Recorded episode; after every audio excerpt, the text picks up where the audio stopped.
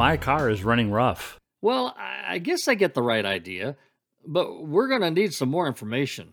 There seems to be a problem with my door. Now, I'll be honest with you, that's the definition of vague. The truck is handling funny. So, he has a funny truck. By the way, did you hear the one about the truck carrying fruit that accidentally spilled all over the expressway? it caused a traffic jam. now, that's a funny truck. I've been hearing an odd noise. An odd noise? Well, at least we all know it's not an even noise. Okay, okay, bad jokes and puns aside, the statements that we just heard make for some, well, pretty poor what statements. But that's the way it goes. Customers come to us with problems that they, well, cannot explain without guidance.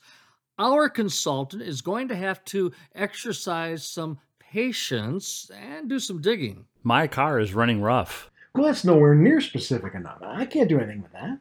Hmm, that's not patience. It's perfectly understandable that the customer is not going to describe the problem in a way that, well, we might like the first time through.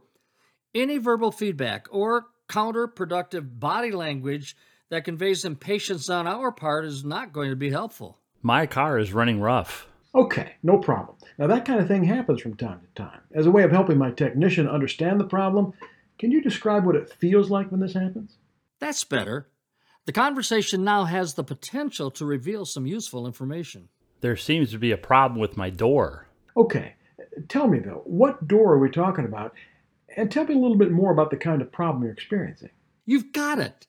You have got to be patient with people who are not experts. I mean, your customer does not likely occupy themselves with the study of the automotive terminology and function as such as we do, so some of what they tell you will be skewed, and, some will, frankly, just sound goofy.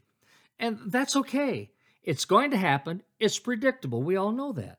Now, if your patience prevails, and if you are kind and persistent, I'm going to tell you something you will get the information that you need to write a very excellent what statement. Hey, my car is making some weird noises. It goes vert, vert, chuck, chuck, bing, bing, boom. Sometimes I hear a whoop, whoop, whoop, whoop.